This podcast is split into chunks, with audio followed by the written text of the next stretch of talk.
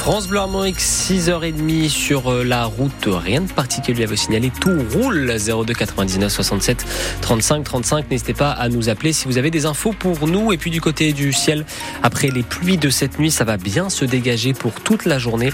Entre 8 et 10 ce matin, 12 à 14 degrés cet après-midi. On fera un point complet juste après le journal.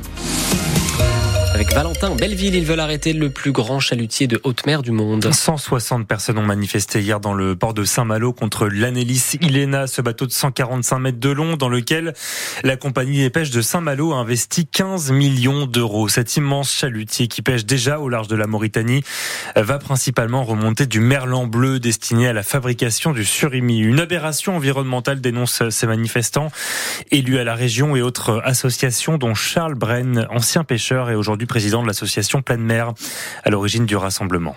C'est complètement aberrant. On est sur une ressource euh, biologique euh, limitée. Donc ça fait 30 ans qu'on sait qu'on peut pas pêcher plus. Là, on va avoir un bateau qui est capable de pêcher 400 tonnes par jour. Euh, ça va retirer des milliers de tonnes de, des océans. Donc ça va forcément perturber les écosystèmes. Et en plus, on va industrialiser après le produit. On va même pas manger ce poisson tel quel. On va le, le, dénaturer, le broyer, le saler et le transformer en surimi avec des arômes chimiques. Donc c'est complètement absurde. Et en plus, comme le bateau est trop grand, il ne pourra pas débarquer ici à Saint-Malo. Il sera obligé d'aller débarquer aux Pays-Bas, ramener la base de surimi, qui est le, produit qui sort de l'usine du bateau, pour le ramener ici, pour enfin faire du surimi. Donc on est sur une aberration en 2024 en termes d'empreinte écologique, évidemment, en termes de partage des quotas, c'est une aberration totale. Et pris pour cible lors de la manifestation d'hier, le président de la région Bretagne répond aux élus écologistes. Loïc Chenet-Girard soutient que ce projet n'a rien à voir avec euh, la région Bretagne. Reportage complet à suivre dans le journal de 7 heures. La grève des contrôleurs SNCF débute ce matin et pour tout le week-end de chassés croisés de vacanciers avec de fortes perturbations prévues pour les TGV, même si les trajets vers le ski seront préservés, euh, assure euh, le groupe.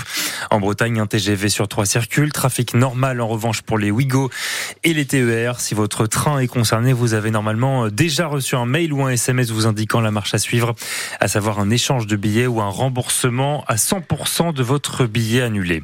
Cinq grandes villes dont Rennes lancent une action en justice contre l'État. Ces élus dénoncent le manque de moyens mis à disposition par le gouvernement pour l'hébergement d'urgence de sans-abri. Un système qui, selon eux, est à bout de souffle.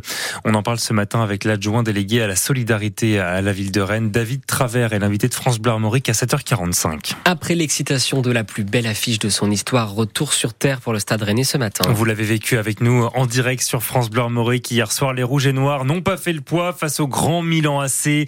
Défaite 3-0 à San Siro pour ce match aller des barrages de Ligue Europa. Rennes a été dépassé dans quasiment tous les secteurs de jeu.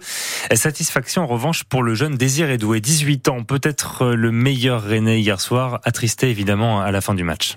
Ouais, forcément beaucoup de, beaucoup de déceptions, parce que prendre 3-0 c'est un score sévère. On a eu des occasions, que ce soit en première ou en deuxième, mais on a manqué de réalisme. Et c'est Milan, sait que c'est une grosse équipe et les seules petites erreurs qu'on a fait, bah, on les a payées cash. Mais voilà, il y, aura l'appui des, supporters. Déjà, ils étaient là, ils étaient beaucoup, on les remercie. Mais le match retour, ils seront là encore plus, j'en suis sûr. On y croit, on y croit. Pas abattu, Désiré Doué, donc qui croit au miracle du match retour. Il faudra remonter tout de même les trois buts de retard pour simplement égaliser le tout sans en prendre un seul. Autant dire que les portes des huitièmes de finale de Ligue Europa euh, sont quasiment fermées désormais. Mais qu'importe cette lourde défaite, les supporters ont vécu un moment fort de l'histoire du Stade Rennais. Hier, 10 000 d'entre eux ont enflammé San Siro. Morgane notamment, toute sa vie, elle pourra dire j'y étais. Ben, un peu déçu parce que 3-0 c'est un score qui fait mal. Mais après ben, on s'est battu avec les armes euh, qu'on avait je trouve. Euh. Mais on retiendra quand même une très très grosse ambiance. On prenait tout le haut du stade San Siro. Grosse grosse ambiance. Puis c'était un beau déplacement dans un beau stade avec presque 8 à 10 000 je sais plus Rennais. Donc c'est un déplacement historique dans l'histoire du stade Rennais. Donc hyper fier d'avoir fait partie de ce déplacement. C'était mon premier déplacement européen en plus. Donc non pas du tout déçu. On retiendra que des bonnes choses de cette soirée. Une bonne communion avec les joueurs, euh, public, bonne ambiance. Et puis on peut gagner 4-0. Rien n'est impossible au Roison Park. Je pense que ça sera un volcan avec des supporters qui seront derrière leur équipe, qui pousseront de toute façon euh, de la première à la dernière minute euh, quand on le fait toujours à domicile. Donc on y croit. Un vrai supporter y croit toujours. Les matchs retour euh, qui se jouent jeudi prochain au Roison Park. On vous fera vivre bien évidemment cette soirée sur France Bleu Armorique. Les autres clubs français engagés euh, en Ligue Europa n'ont pas fait beaucoup mieux que le Stade Rennais. Toulouse s'est incliné de buts sur le terrain du Benfica Lisbonne. Marseille a été accroché par le Shakhtar Donetsk de partout. Enfin, Lens n'a pas pu faire mieux qu'un match nul 0-0 contre les Allemands de Fribourg. Et puis on joue sur les terrains de rugby ce soir, 20e journée de Pro D2 et un duel euh, au sommet entre le RC Vannes, premier et Aix-en-Provence, troisième. Seuls trois points séparent les deux équipes actuellement. Défaite interdite donc pour les Vantais sous peine de perdre la tête du classement. Le coup d'envoi est à 21h.